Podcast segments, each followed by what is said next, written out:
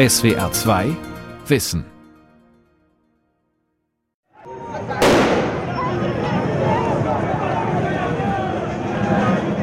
Vermummte Demonstranten und Barrikaden aus brennenden Reifen versperren mir den Weg. Nach Lekai, einer Stadt im Südwesten Haitis, schaffe ich es heute nicht. Zu lange geplanten Interviews. Bertrand, mein Dolmetscher, sitzt dort gefangen in seiner Wohnung und schickt mir ein wütendes WhatsApp. I consider this president as a liar. Unser Präsident ist der größte Lügner unter allen Präsidenten, die Haiti je hatte. Dauernd sagt er, er werde uns Nahrungsmittel geben. Er habe ja so viele Bananenplantagen. Und dauernd sagt er, wir bekämen Strom, 24 Stunden täglich. Wir müssen diesen Kerl loswerden, Mann. Wir müssen das Parlament loswerden, all diese Senatoren, Abgeordneten, Premierminister und Minister. Wir brauchen eine Revolution in Haiti. Hier leiden so viele Menschen und eine Minderheit verprasst das Geld des Landes.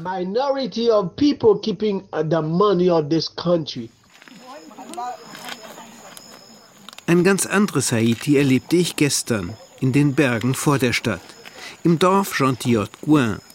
Dort zwitscherten die Vögel und die Bäuerin Marilyn Pierre zeigte uns zufrieden ihren Brotfruchtbaum voller reifer Früchte. In diesem Garten ziehe ich viele gesunde Nahrungsmittel heran. Das meiste essen wir selbst. Einen Teil verkaufe ich auf dem Markt. Zum Beispiel die Büschel von den Bananenstauden dort, die fast reif sind. Für meine Kinder habe ich unter den Bananen Mais ausgesät. Und aus den Schoten des Okrastrauchs daneben koche ich Gumbo, einen leckeren Eintopf. Legumes, Coupier, Épinards, toute qualité, etc. Gesunde Böden für Haiti. Folge 3 der Reihe Klimahelden. Eine Sendung von Thomas Kruchem.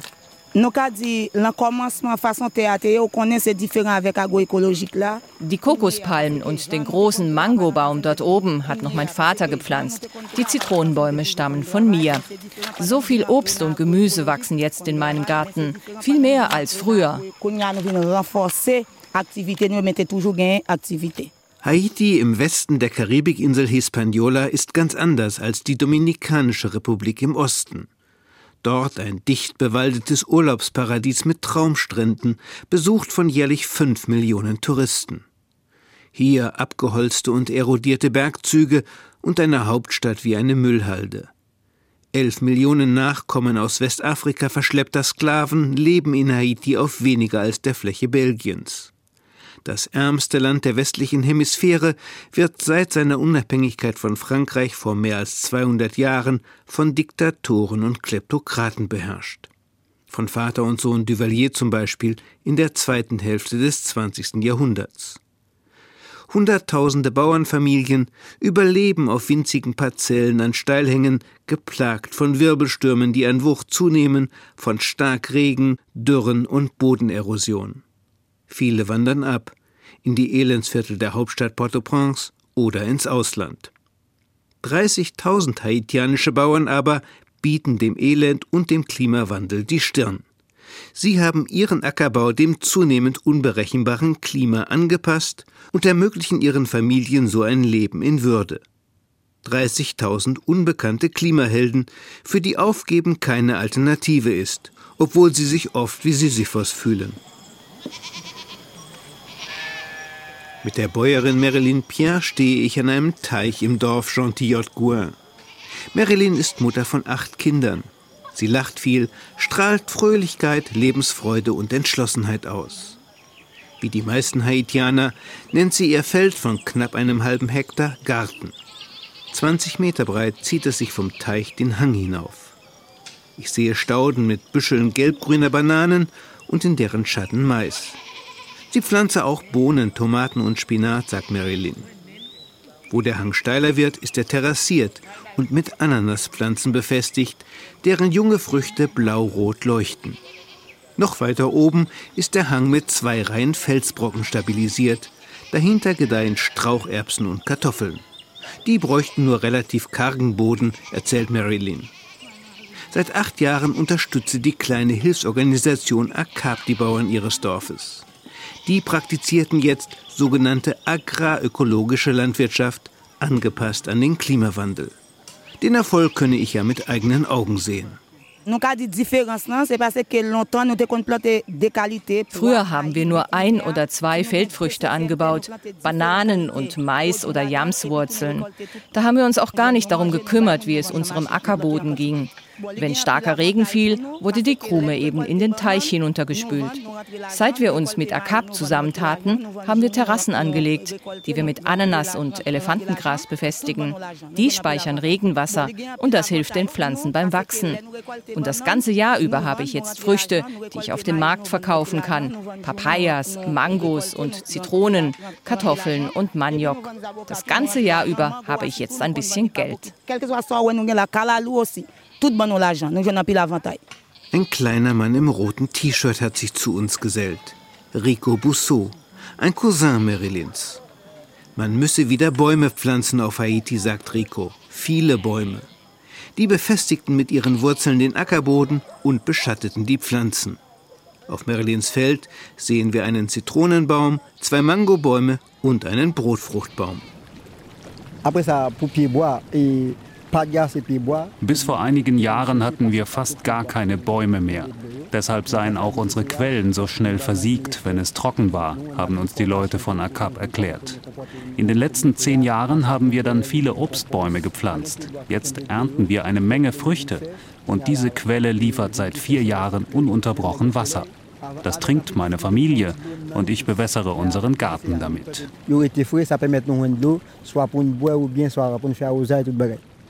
Am Vortag eines Generalstreiks landete ich am Flughafen der Hauptstadt Port-au-Prince.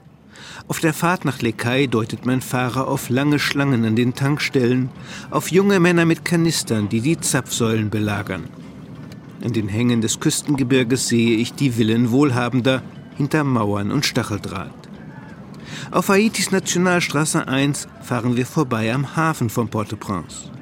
Dort liege die Cité Soleil, sagt mein Fahrer der größte Slum Haitis. Er spielt auf seinem Smartphone das, was er die Hymne der Sonnenstadt nennt.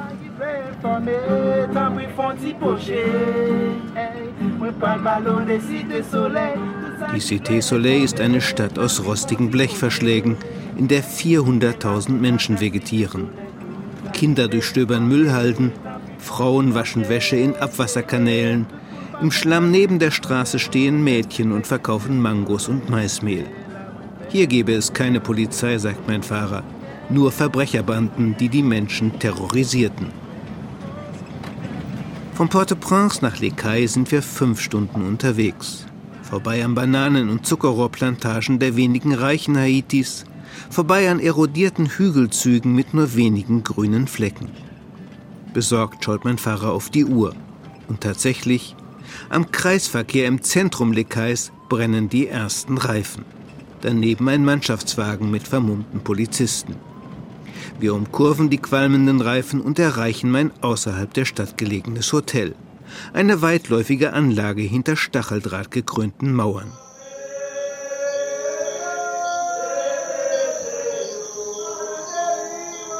Am Abend höre ich Gesang aus einer nahegelegenen Kirche. Ich denke an mein Gespräch mit Barbara Küpper, Haiti-Expertin des katholischen Hilfswerks Miserio in Aachen. Im 18. Jahrhundert sei Haiti die profitabelste Kolonie Frankreichs gewesen, berichtete sie. Es lieferte die Hälfte des in Europa konsumierten Kaffees, dazu Zucker und Tropenhölzer für die Höfe europäischer Adliger. Mahagoni, Blutholz, Guajac. Ermutigt von der französischen Revolution erhoben sich Ende des 18. Jahrhunderts auch die Sklaven Haitis. Sie erkämpften die Unabhängigkeit, mussten aber ein Jahrhundert lang Schadenersatz an Frankreich zahlen. Insgesamt 20 Milliarden Euro nach heutiger Kaufkraft. Sie mussten für ihre Freiheit Holz liefern, Zucker, der damals im Prinzip wie weißes Gold gehandelt wurde.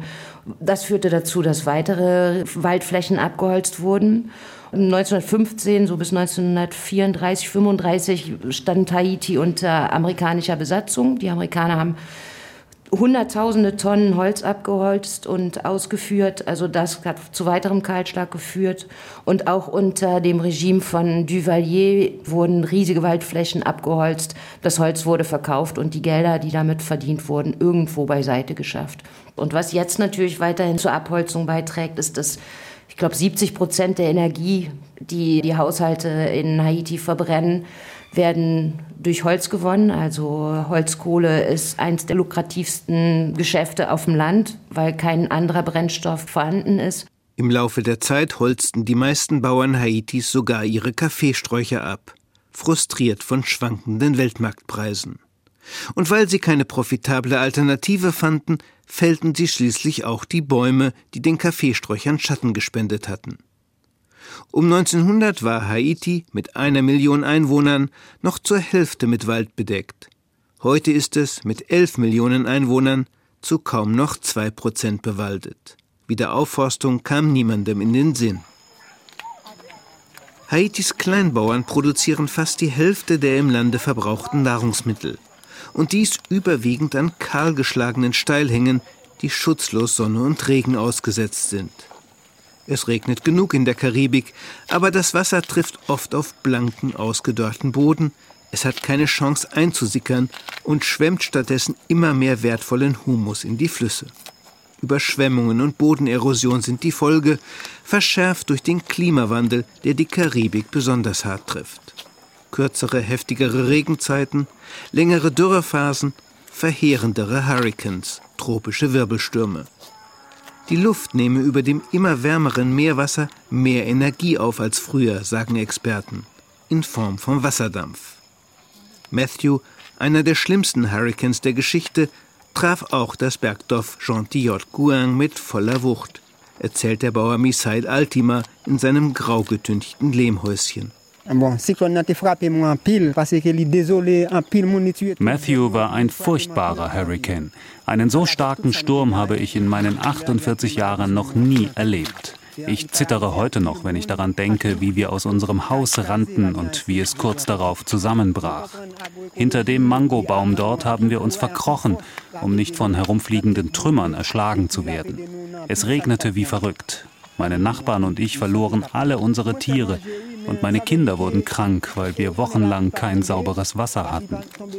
Es ist überhaupt seltsam geworden mit dem Wetter in den letzten Jahren. Wenn wir Regen brauchen für unsere Jamswurzeln und fürs Gemüse, dann fällt keiner. Aber kurz vor der Ernte kommt dann ein Wolkenbruch und spült alles fort. Und kurz darauf brennt die Sonne Risse in den Boden.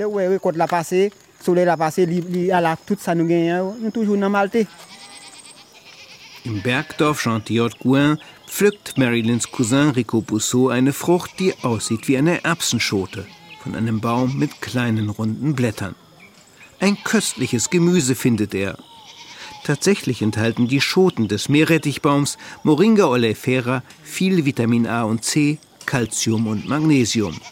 Die Blätter ergeben nahrhaftes Viehfutter, die Samen hervorragendes Pflanzenöl. Ringsum sehe ich weitere junge Bäume. Die Akazien hier haben wir gepflanzt, um die Erde festzuhalten und um später Holz zu haben, zum Bauen und für Holzkohle. Für Obstbäume ist die Erde hier oben nicht gut genug. Sie wird aber immer besser, weil die Blätter der Akazien ein guter Dünger sind.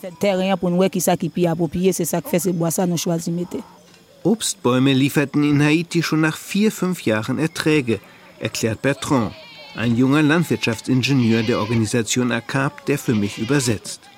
Akazien und Zedern seien nach zehn bis zwölf Jahren erntereif. Früher, sagt Bertrand, sei der Hang, an dem wir stehen, ein bis zweimal im Jahr schwarz von Asche gewesen. Die Bauern hätten ihre Erntereste abgebrannt und so, ohne es zu wissen, wertvollen Dünger vernichtet.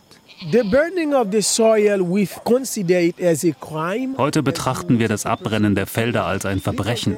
Es ist, als ob du einen Menschen tötest. Im Erdboden leben ja sehr, sehr viele kleine Mikroorganismen, die du nur im Labor siehst. Sie tragen maßgeblich dazu bei, die Erde hier fruchtbar zu machen. Wenn du dein Feld abbrennst, tötest du diese Mikroorganismen. Since you burn the soil, microorganism, you kill them. Vor dem Nachbarhaus trinken junge Leute Tee, während ich staunend den Hang hinabschaue. Ich sehe keinen Quadratmeter nackten Erdreichs. Der Boden ist vollständig mit Pflanzenresten bedeckt. Gemulcht, würden deutsche Gärtner sagen. Das halte die Feuchtigkeit und dünge den Boden, sagt Marilyn. Für Kunstdünger hat hier niemand Geld und auch nicht für chemische Pestizide. Schädlinge bekämpft die Bäuerin mit selbst angerührter Brühe aus Nehmöl, Pfeffer und Knoblauch, aus Tabak und Basilikum. Früher, sagt sie, habe es die Existenz ihrer Familie bedroht, wenn Schädlinge ihre einzige Feldfrucht befielen. Jetzt stelle die Vielfalt an Früchten sicher, dass höchstens ein Teil ihrer Ernte ausfalle. Am anderen Ende des Dorfes besuche ich Joël Gaspard, einen recht wohlhabenden Bauern. In frisch gebügeltem Hemd und Khakihose wirkt er fast wie ein Manager. Joel besitzt viele Kühe, Ziegen und Schafe, Schweine, Hühner und Puten.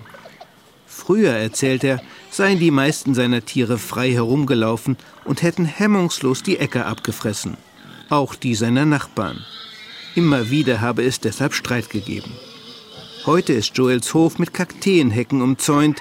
Seine beiden schwarzen Schweine können nur im Umkreis eines Mangobaums wühlen und das große Wohnhaus ist umgeben von Stallungen. Ziegen, Schafe und Kühe sind bei mir jetzt immer im Stall oder angebunden. So habe ich es früher auch mit meinen Schweinen gehalten. Schweine sind aber ziemlich empfindliche Tiere. Sie werden schnell krank, wenn du sie im Stall hältst. Deshalb habe ich die meisten Schweine verkauft und halte jetzt mehr Hühner als früher. Einige laufen noch frei herum. Meine wertvollen Legehennen aber habe ich in diesem Stall untergebracht. Ich will ja nicht, dass sie von anderen Tieren herumgescheucht oder gefressen werden. Joel Gaspar schnappt sich Zange, Hammer, Draht und Nägel, um ein Loch im Ziegenstall zu reparieren. Kommen Sie jemals zur Ruhe, frage ich, während mein Blick auf die kahlen Hänge der Umgebung fällt. Der Umgang mit Dutzenden Feldfrüchten und Bäumen, mit den Tieren, das Abdecken der Felder, die Zubereitung von Kompost und natürlichen Pestiziden, sei all das nicht viel zu viel Arbeit? Er arbeite nicht mehr als früher, antwortet Joel lächelnd. Nur jetzt lohne sich die Arbeit. Allerdings nicht für alle, sagt er plötzlich ernst. Immer mehr Bauern besäßen zu wenig Land oder gar keins. Sie müssten Land pachten und dem Eigentümer die Hälfte der Ernte überlassen. Auf dem Rückweg nach Lekai sehen wir bald den Rauch der Barrikaden. Wir müssen die Stadt umfahren. Auch tanken ist nicht möglich. Denn an der einzigen Tankstelle in Reichweite prügeln sich bereits Motorradfahrer um die letzten Tropfen. Bertrand, mein Übersetzer, knirscht mit den Zähnen. Seine Frau erwartet, dass er Essen und Windeln mitbringe für den zweijährigen Sohn und die drei Monate alten Zwillinge. Aber wo soll Bertrand einkaufen, wenn sich alle Geschäfte Lekais am Generalstreik beteiligen? Viele seiner Freunde seien ausgewandert, sagt er. In die USA, nach Brasilien, in die Dominikanische Republik. Drei Millionen Haitianer arbeiten im Ausland von dort überweisen sie jährlich rund drei Milliarden Dollar, die vielen Familien hier helfen zu überleben. Haitianer, die jetzt auswanderten, fänden aber kaum noch einen Job, meint Bertrand. Most of them are sorry because they have gone there. Die meisten bereuen es dann, dass sie ins Ausland gegangen sind. Diese Leute laufen vor dem Elend davon und geraten dann in genau dieses Elend. Sie geben einen Haufen Geld aus, um ins Ausland zu kommen. Und dann verbringen sie ihre Zeit dort in einer schäbigen Unterkunft, ohne irgendetwas zu tun. Mein kleiner Bruder ist Lehrer und spricht Englisch, so wie ich. Er wollte unbedingt nach Brasilien, weil er glaubte, dort ein besseres Leben zu finden. Inzwischen ist er schon ein Jahr in Brasilien und hat bis heute keinen Job gefunden. Jetzt will er zurückkommen. He doesn't find any job, anything. Now he is on the way to come back home. Nicht weit von meinem Hotel liegt, umgeben von Ackerland, das Hauptquartier der Organisation ACAP. Es wirkt wie eine Gärtnerei. In der angeschlossenen Baumschule sehe ich tausende Setzlinge von Obstbäumen und Akazien in schwarzen Töpfen. ACAP arbeitet derzeit in zehn Dörfern, sagt der Chef Raymond Delinois, ein Mann von respekteinflößender Statur. 300.000 Bäume habe die Organisation in den letzten zehn Jahren gepflanzt. Und 60 Prozent davon hätten überlebt, obwohl Hurricane Matthew große Schneisen gerissen habe. ACAP ist Teil eines Netzwerks von 40 Organisationen in Haiti, die agrarökologische Klimaanpassung betreiben, mit insgesamt 30.000 Familien. Zusammen haben sie mehrere Millionen Bäume gepflanzt und die Landwirtschaft der Familien dauerhaft dem Klimawandel angepasst. Organisationen wie ACAP helfen den Bauern auch, Verluste nach der Ernte gering zu halten. Bon, ça, wir fördern so gut wir können die Weiterverarbeitung landwirtschaftlicher Produkte. Maniok zum Beispiel können die Bauern zum Mehl verarbeiten, das dann acht Monate haltbar ist. Sie können Honig und Erdnussbutter herstellen und aus Äpfeln ein lange haltbares Gelee. ACAP hat eine Gruppe von 70 Frauen organisiert, die all diese Produkte herstellen und sie verkaufen, zum Teil sogar ins Ausland. Landwirtschaft nach den Regeln des agrarökologischen Klimaschutzes habe die Armut in Dörfern wie Gentillotte-Gouin inzwischen deutlich gemildert, sagt Raymond Delenois. Ein Hurrikan, eine Dürre oder eine Missernte gefährdeten kaum noch die Existenz einer Familie. Wir haben keine wissenschaftliche Studie gemacht, inwieweit genau sich das Leben der Menschen verbessert hat im Vergleich zu ihrer Situation vor fünf oder sechs Jahren. Aber damals haben sie nur ein oder zwei Produkte angebaut und hatten keinerlei Ernährungssicherheit. Jetzt produzieren sie Dutzende von Nahrungsmitteln. Und es muss schon etwas sehr Schlimmes geschehen, dass ihnen das Essen ausgeht. In den Nachbardörfern bauten Bauern weiter nur wenige Feldfrüchte an ungesicherten Hängen an, berichtete Lenoir. Viele jedoch ahmten inzwischen nach, was sie in AK-Projekten säen.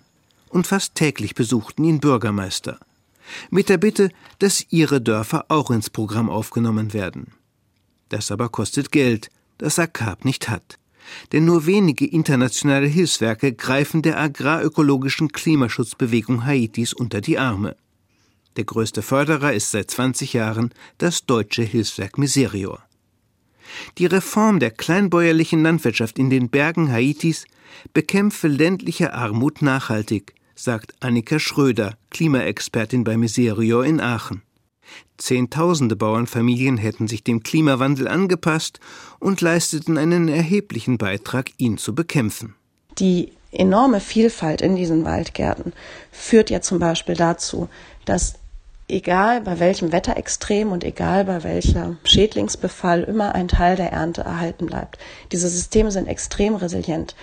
Diese Waldgärten führen aber gleichzeitig dazu, dass die Menschen erfahren, dass sie unglaublich viel können und das macht Mut, auch Dinge auszuprobieren, neue Pflanzen anzubauen, neues Saatgut zu nutzen, sich mit anderen Landwirten auszutauschen. Zehntausende unbekannte Klimahelden hätten neues Leben in die verödeten Berge Haitis getragen, meint Annika Schröder. Unser Gefühl ist im Moment, dass die Agrarökologie-Projekte auch auf sehr, sehr lange Sicht, auch auf die nächsten Jahrzehnte hin mit den globalen Klimaveränderungen einen wichtigen Beitrag leisten, um die Leute zu stärken, und sich an den Klimawandel anzupassen. Aber es kann natürlich auch sein, dass auch diese Projekte an ihre Grenzen stoßen. Am nächsten Tag sind alle Zugangsstraßen zu meinem Hotel blockiert. An den folgenden zwei Tagen auch. Aus dem Internet erfahre ich von weiteren Straßenbarrikaden. Oppositionsführer rufen erneut zu Demonstrationen auf. Und im Hotel gibt es immer weniger zu essen morgens aufgetauten Toast mit Marmelade, mittags und abends zähes Rindfleisch mit Reis, kein Obst, kein Gemüse, keine Eier. Die resolute Hotelbesitzerin lässt den Stromgenerator nur noch eine Stunde am Abend laufen. Sie weiß nicht, wann wieder Dieselöl kommt. Ich spekuliere mit zwei Angehörigen der US-Botschaft über Hubschrauber, die uns hier rausholen könnten, und beobachte vier US-Missionare bei stundenlangem Kartenspiel. Mein Übersetzer Bertrand, der ohne Essen und Windeln für die Kinder in seiner Wohnung festsitzt, schickt mir eine bittere WhatsApp-Nachricht. My friend, I cannot tell you Mein Freund, ich kann nicht in Worte fassen, wie schlecht ich mich fühle angesichts des immer größeren Elends in meinem Land. Damit muss Schluss sein. Endlich Schluss. Ich fühle mich so traurig, Mann. Und manchmal frage ich mich, warum ich Haitianer bin. Ja, die Menschen hier sagen, es sei Gotteslästerung, so etwas zu fragen. Andererseits sagen doch die Leute in aller Welt, wir Haitianer seien nichts wert, wegen der Arschlöcher, die uns regieren nothing, man, because of those motherfuckers, those fucking leaders. Mein vierter Tag im Hotelarrest ist ein Samstag. Heute Nacht oder nie, sage ich mir. Auch Demonstranten müssen irgendwann schlafen. Und tatsächlich, der Fahrer einer Partnerorganisation von ACAP ist bereit, mich zum Flughafen von Port-au-Prince zu fahren.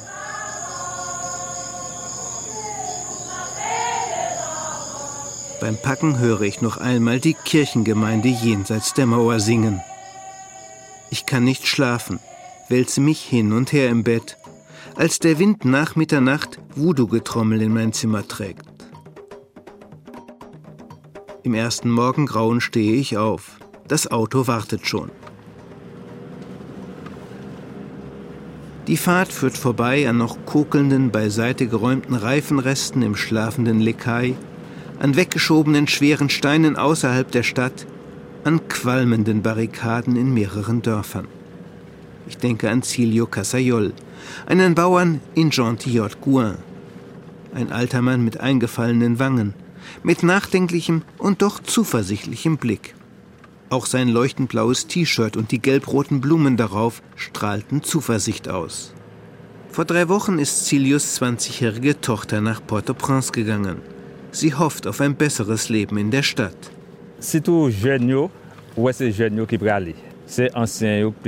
So viele junge Leute gehen weg, weil ihnen die Arbeit auf dem Feld zu hart ist. Und wir Alten bleiben zurück. Das kann so nicht weitergehen. Wir und die Lehrer in den Schulen müssen den jungen Leuten sagen, dass es sich lohnen kann, in der Landwirtschaft zu arbeiten, wenn man es richtig macht.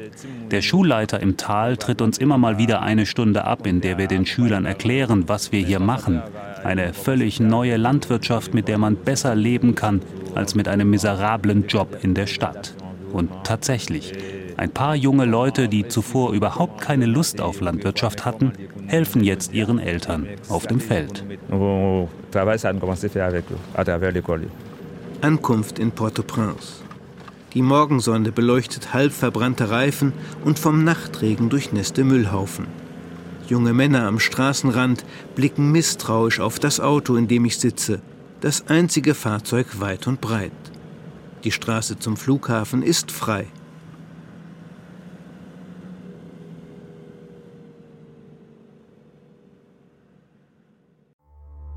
Die Welt verstehen.